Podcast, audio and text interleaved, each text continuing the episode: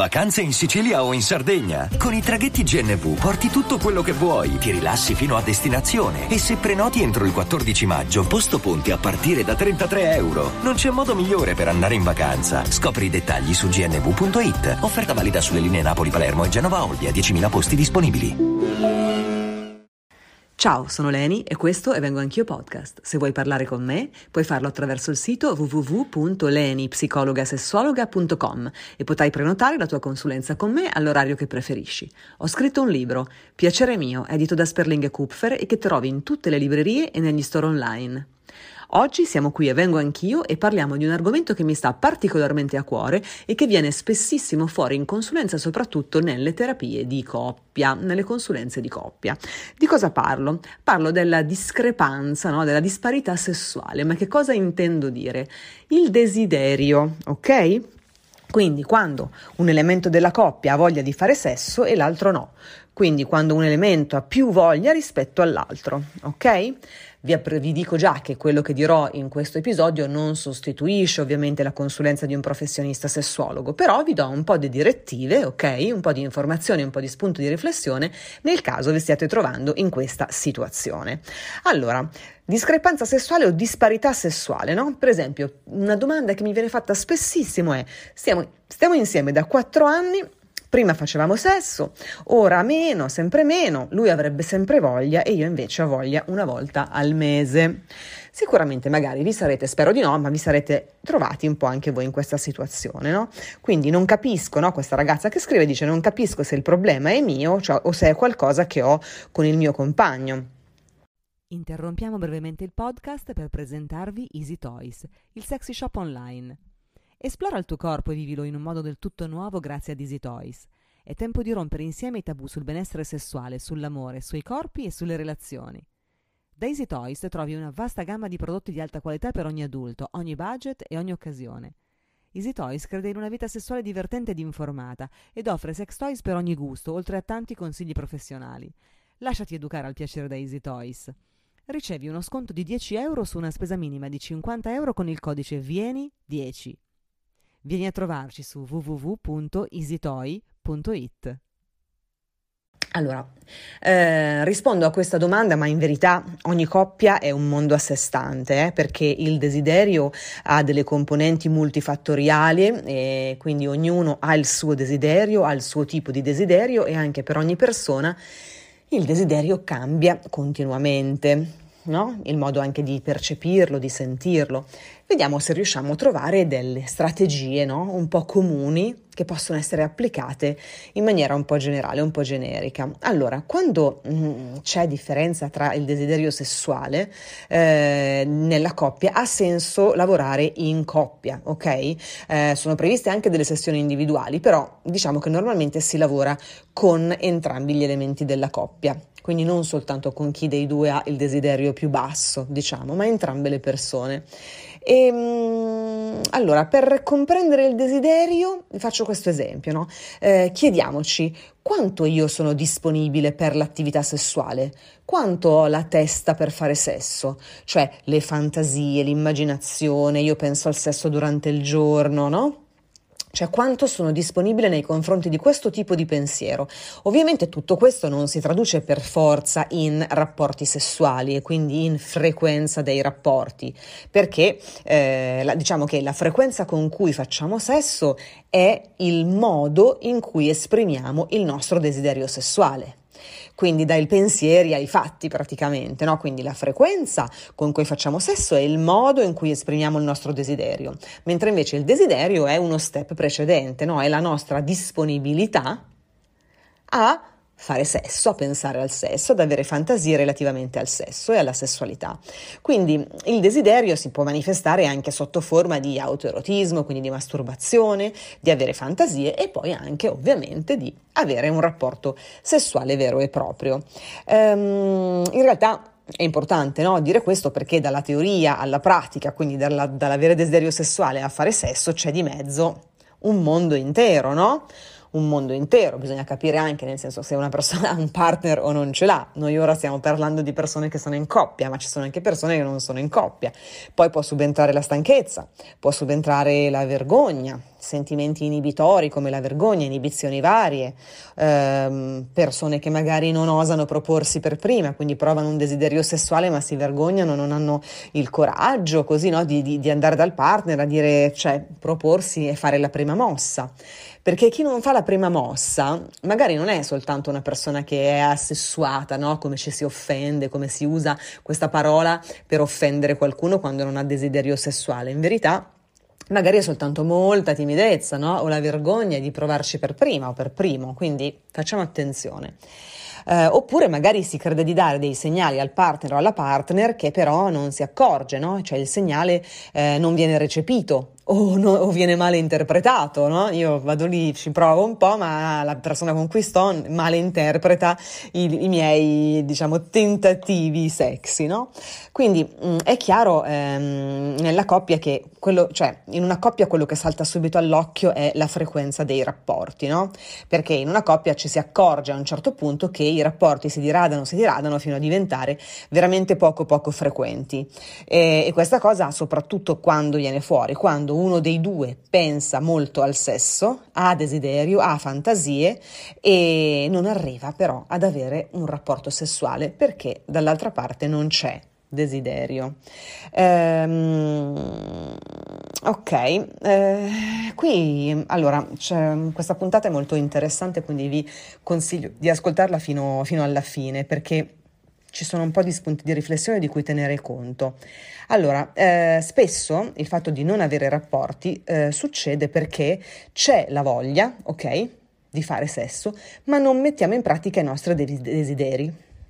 Per questo, raga, io vi dico sempre di parlare, parlatevi di sesso, parlatene sempre, parlatene a cena, parlatene a colazione, ok? Parlatevi, perché poi quando si arriva a un certo punto che ci accorgiamo che non stiamo facendo sesso da un anno, arriviamo incattiviti, arriviamo frustrate, frustrati e magari diciamo delle cose mm, con un piglio, con un modo che è offensivo, che è frustrante, ok? Quindi non arriviamo ad essere una coppia che non fa più sesso.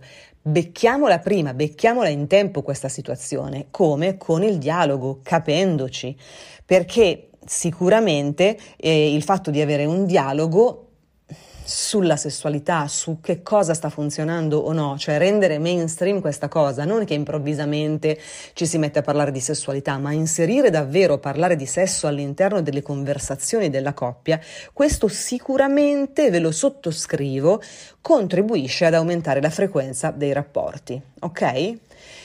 Allora, adesso andiamo un pochino ad indagare, no? Facciamo come se fossero due tipologie di personaggi, no? La persona che ha voglia di fare sesso ogni giorno e la persona che ha voglia di fare sesso una volta al mese, se va bene. Facciamo questa cosa un po', questa metafora, no? Però è per, per capirci. Quindi, come possiamo capire noi stessi e capire l'altra persona? Ok, eh, qui c'è bisogno, secondo me, di capire una cosa importantissima, ok?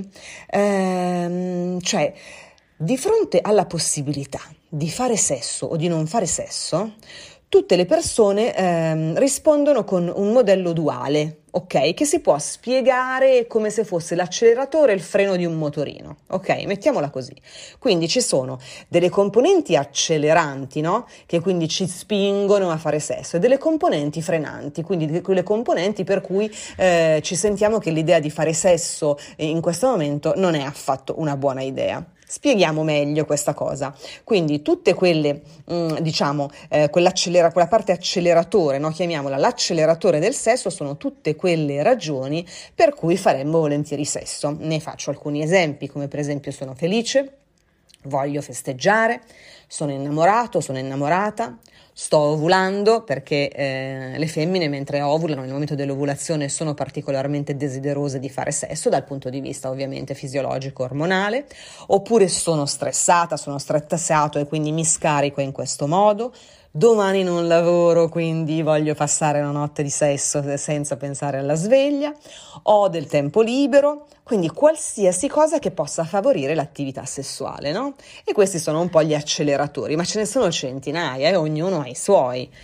E poi ci sono i freni, ovvero tutte quelle ragioni, come dicevamo prima, per cui il nostro cervello ci dice non, no, no fa, non faccio sesso, non, non, me la sento, non mi va. E quindi anche qui possono essere, sono stressata sono stressato, eh, perché alcuni, posso, alcuni, diciamo, alcune ragioni possono essere, per, possono fungere da acceleratore per qualcuno e da eh, freno per qualcun altro, ok? Quindi lo stress, qualcuno lo sfoga facendo sesso, una persona invece molto stressata non le viene neppure il dubbio di mettersi a fare sesso, no? di diciamo impegolarsi in questa cosa così faticosa in cui serve così tanta energia perché in quel momento non ne ha.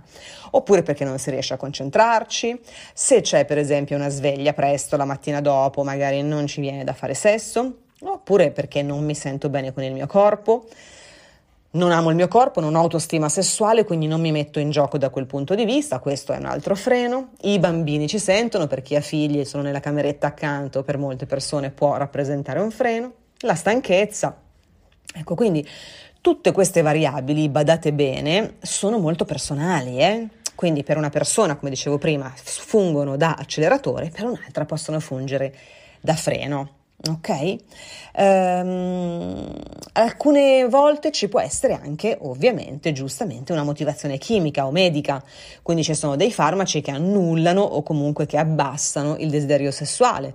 Possono esserci delle situazioni fisiologiche no, della nostra vita, arriviamo in degli stadi della nostra vita in cui è previsto dal punto di vista ormonale un certo tipo di calo del desiderio, ma anche lì si possono fare un sacco di cose e ne parleremo prestissimo, avvengo anch'io. Quindi attenzione a tante cose, cioè il desiderio è multifattoriale, no? come dicevo in apertura di puntata, è collegato a tantissimissime cose. Anche per esempio il contesto socioculturale no? può avere più o meno impatto sul nostro acceleratore o sul nostro freno. Chi è cresciuto in un ambiente molto severo, con, una, con un'educazione severa in cui non si poteva parlare di sesso, ovviamente poi da persona adulta non sarà, non è generalizzabile, però sicuramente avrà, no? Nella sua, nella sua, mm, diciamo, nel suo sistema di credenze avrà qualche tabù relativamente alla sessualità.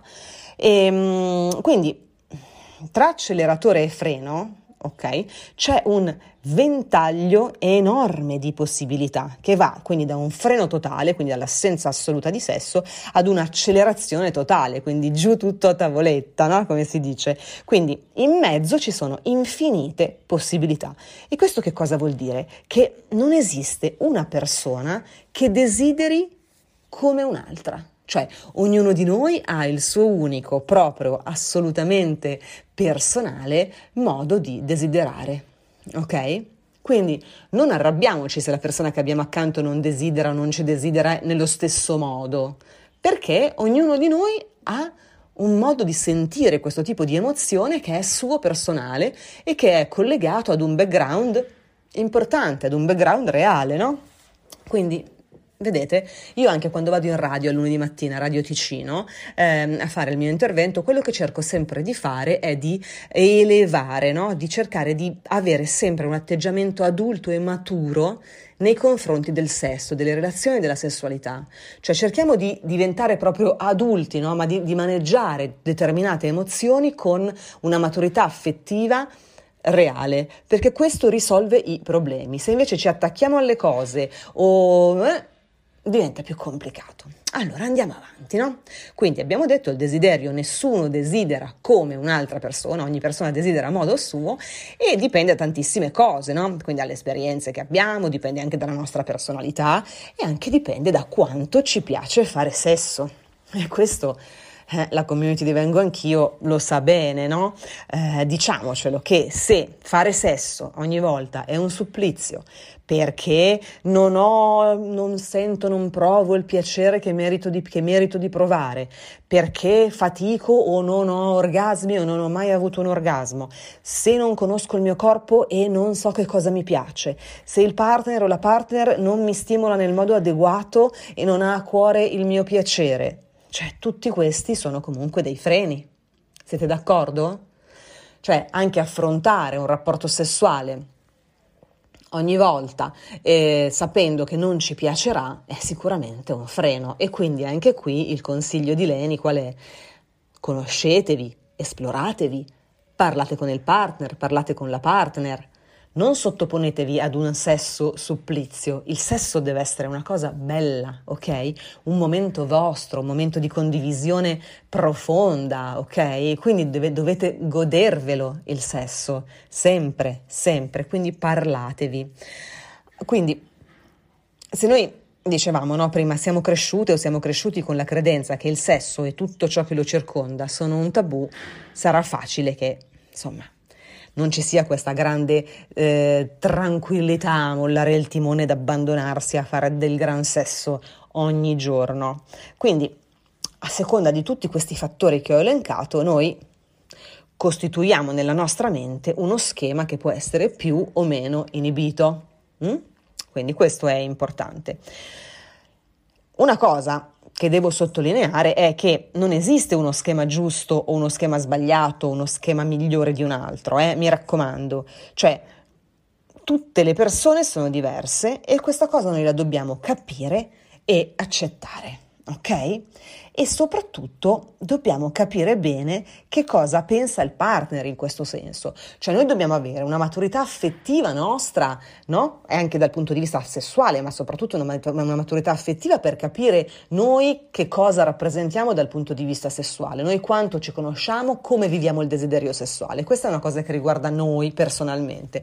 E poi nel momento in cui abbiamo qualcuno in coppia, siamo in coppia con un'altra persona, arrivare a capire anche qual è il background di quella persona che noi amiamo, che cosa pensa, come vive il desiderio, come vive il sesso quella persona e trovare dei punti di incontro che possono anche non esserci. E allora a quel punto poi ne parliamo, no? Quindi chi dei due ha meno necessità di frequenza nei rapporti normalmente è la persona che ha bisogno di un pochino più di fattori acceleranti, ok? Quindi Casomai, se vi va, eh, se mi state ascoltando e avete una penna lì vicino, o potete dettarli nel telefonino, scriverli nel telefonino, scrivete quali sono i fattori acceleranti per voi, no? Per aumentare il vostro desiderio e quali sono i freni. Così, giusto per averli. Magari potete farlo fare anche al partner o alla partner e potete condividere queste informazioni. Potrebbe essere anche un gioco interessante e anche divertente, perché magari sui fattori frenanti ci, ci si ride anche un po' e magari anche su quelli acceleranti viene fuori qualcosa, viene fuori qualche fantasia eccitante. Quindi ehm, sapete, io anche quando vedo ehm, le coppie anche in consulenza, cioè la persona che ha meno desiderio eh, spesso eh, ha dei motivi, ecco, per, per, avere questo desiderio basso di, di, di, di, buttarsi nella sessualità, però non li dice o comunque si vergogna, no? Cioè c'è sempre questa situazione, sempre un pochino di, difficoltà, no? Eh, addirittura proprio oggi ho parlato con una ragazza eh, che si sente costantemente rimproverata dal fidanzato perché lei non dice che non ha mai voglia, che non prende mai l'iniziativa, eh, che non è capace di fare sesso, che lo fa per forza o perché deve. Ecco, diciamo che questo tipo di aggressione, mm, chiamiamola sì, perché poi è un'aggressione, posso capire che sia dettata anche da una profonda frustrazione, ma andare a chiedere in questo modo così insistente, così perentorio, di certo l'ultimo risultato positivo che può avere è aumentare il desiderio di questa ragazza, perché questa ragazza si sente ancora più sotto pressione e ancora più si allontana, no? si allontana sempre di più dalla sessualità. Quindi forse sarebbe meglio magari chiedere ma perché non te la senti? Che cosa c'è che non va? Possiamo fare qualcosa? Perché accusare e rimproverare qualcuno eh, non lo aiuta di certo a recuperare il desiderio. Eh? Questo teniamolo a mente. Quindi poi in questo caso poi iniziano le incomprensioni, iniziano le frustrazioni, poi iniziano le lacrime segrete, si piange in segreto, si piange in bagno, non, non sappiamo più che cosa fare della nostra storia, il sesso se ne va, e non si fa più sesso perché quando poi si comincia a litigare su questo argomento è difficilissimo poi fare pace con, con una bella seduta di sesso, ok? Sì, può succedere, ma dipende quanto avanti siamo andati con la frustrazione. Quindi dicevamo, il sesso se ne va e gli orgasmi pure perché qui siamo a Vengo Anch'io e di orgasmi sempre parliamo. Orgasmi che se ne vanno e sempre che mai ci siano stati, perché può essere anche che gli orgasmi non ci siano mai stati, ok? Quindi quelle domande, che cos'hai? Sei frigida? Guarda che non è normale, eh? non è normale non fare sesso così. Allora, è chiaro che tutta questa tipologia di, eh, chiamiamole, diciamo, eh, richieste di eh, partecipazione sessuale, eh, se hanno questo tono così un po' accusatorio è perché sono dettate da una profonda frustrazione. Ma quindi il mio consiglio qual è? Non arrivate a questo punto, non arrivate a stare troppo tempo senza sesso, intervenite subito, parlatevi, risolvete subito, ok? Non arrivate a dei livelli di frustrazione tali per cui poi vi aggredite e vi offendete quando vi fate notare le cose, ok? Perché altrimenti tutto questo genera un po' di casino mm? e anche molto più dolore e guasta definitivamente la relazione, ok? Mentre invece un dialogo sano, un dialogo adulto e maturo con il partner o con la partner alle primissime avvisaglie no? di allontanamento dalla sessualità, con l'empatia, con il sorriso, con il desiderio di dare e di darsi, non si arriva a delle situazioni limite che poi sono complicate da risolvere, ok? Mi raccomando, eh? Perché non dimentichiamo mai che la sessualità è molto sensibile, ok? È una cosa delicata, è una cosa che ha equilibri delicati ed è collegatissima alla mia, alla, all'autostima. La sessualità è saldamente collegata all'autostima, soprattutto a quella sessuale, ok? Ah, c'è un corso di autostima sessuale nel, mio sito che se volete andatevelo a guardare, ok? La, l'autostima sessuale è fondamentale, diciamo che è un po' alla base di tutta la nostra sessualità. Il nostro livello di autostima sessuale sancisce il livello di godimento che noi possiamo trarre dalla sessualità. Quindi, per tornare un pochino a quella dinamica di frustrazione, no? Di, di, di, domande, di lamentele, di rimprovero, ok? Tutte queste per la persona che ha il freno più sensibile, ok? Ehm, provocano una pressione che diventa a volte ingestibile, ok? E che non fa che peggiorare le cose. Quindi fa abbassare ancora di più il desiderio e poi diventa complicato. Quindi se c'è, ricordatevi che se c'è qualcosa al mondo che uccide il desiderio è la pressione. Non mettiamoci pressione, ok? Soprattutto quella pressione ignorante, quella pressione aggressiva e maleducata che non tiene conto di un sacco di cose che invece sono molto importanti. Quindi bisogna parlarsi, bisogna capirsi, altrimenti forse, e dico forse, ok? Perché ogni coppia è a sé stante e ogni coppia gestisce le proprie dinamiche a sé stanti, ma forse è meglio trovare una soluzione, forse non siamo adatti per stare in coppia. Se abbiamo perso la sessualità da così tanto tempo, pensiamoci. Hm? Ok, non continuiamo a farci del male. Che cosa allora posso consigliarvi? Allora, innanzitutto smettere di rimproverarsi, ma provare a capire, no? Tendere la mano verso l'altra persona e capire, andare a fondo, accettare e aiutare, ok? Quindi, raga, l'empatia, in, in una parola sola, l'empatia prima che la situazione precipiti, non fate precipitare la situazione e con empatia andate incontro al partner o alla partner. Quindi Basta direi di utilizzare dinamiche tossiche, eh, basta accusare tu non hai mai voglia, tu non prendi mai l'iniziativa, anche perché anche questa questione dell'iniziativa io mi sento di dire che eh, allora non ha a che vedere con il sesso, ok? Ha a che vedere più con l'intraprendenza e con il carattere delle persone. Quindi ci sono delle persone che sono più intraprendenti e delle persone che lo sono meno, ma questa voglio dire non è una cosa che una discriminante grave, cioè l'importante, la cosa importante, la cosa bella è fare sesso insieme. Poi, eh, insomma, cerchiamo di, di, di, di, coinvolgerci sempre in maniera equa e mutuale. Nel caso ci sia uno dei due, un, un elemento della coppia che è più intraprendente, ben venga. Ecco, però va bene, cerchiamo di essere adulti, maturi, sorridere, vivere con amore, vivere con gioia questo momento, no? Perché nella coppia, e segnatevi questa cosa, la ripeterò due volte, la cosa che è fondamentale è generare reciprocamente autostima. Ora ve lo ripeto, in una coppia è fondamentale generare reciprocamente autostima, cioè dal mio partner o dalla mia partner io devo ricevere costantemente degli spunti di riflessione e delle emozioni che dentro di me generano e rigenerano costantemente la mia autostima. Dare in questo senso è bellissimo, ok? Ed è un po' l'essenza della coppia. Quindi desiderarsi in modo sano e amorevole aumenta l'autostima sessuale e non solo per entrambi gli elementi della coppia. Ricordatevelo, è molto importante generare reciprocamente autostima. Quindi non c'è chi ha ragione e chi ha torto e mm, chi è frustrato perché si sente non desiderato, non sexy, non desiderabile e dall'altro lato c'è chi è spaesato, che è anche frustrato e si sente sotto pressione. Quindi si diventa poi una coppia di frustrati, quello che non, non si sente desiderato, quello che non ha desiderio.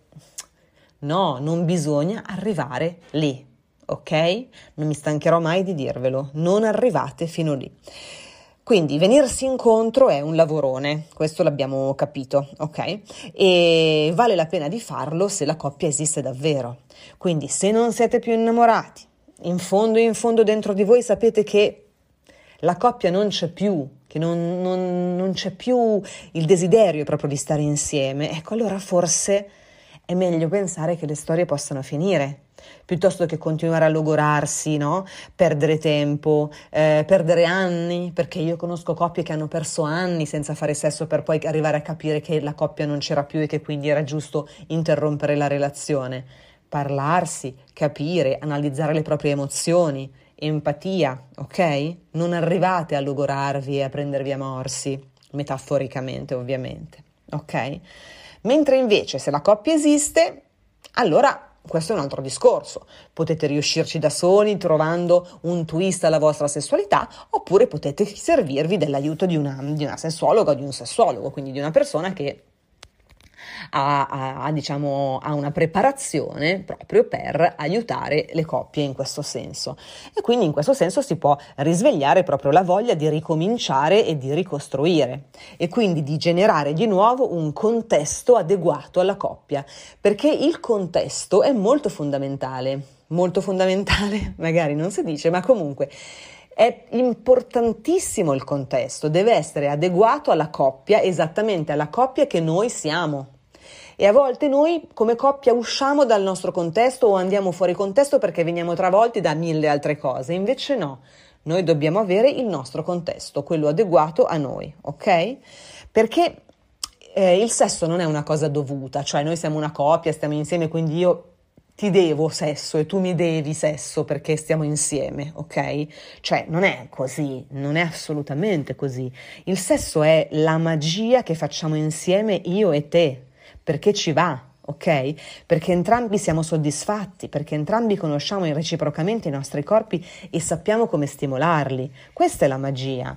Quindi smettiamo, come dico sempre, di pensare anche alla penetrazione come all'unica maniera di fare sesso, ok? Sesso e penetrazione, sto parlando del sesso eterosessuale, non sono sinonimi.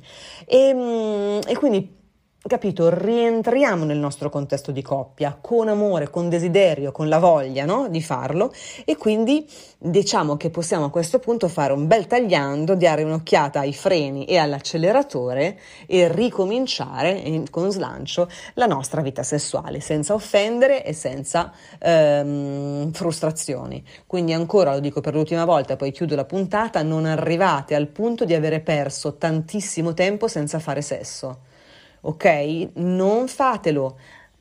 Intervenite immediatamente, cercate di capirvi, cercate di eh, aprire nuove porte, cercate di, di, di, parlarne con un atteggiamento adulto e con un atteggiamento non aggressivo, ma adulto.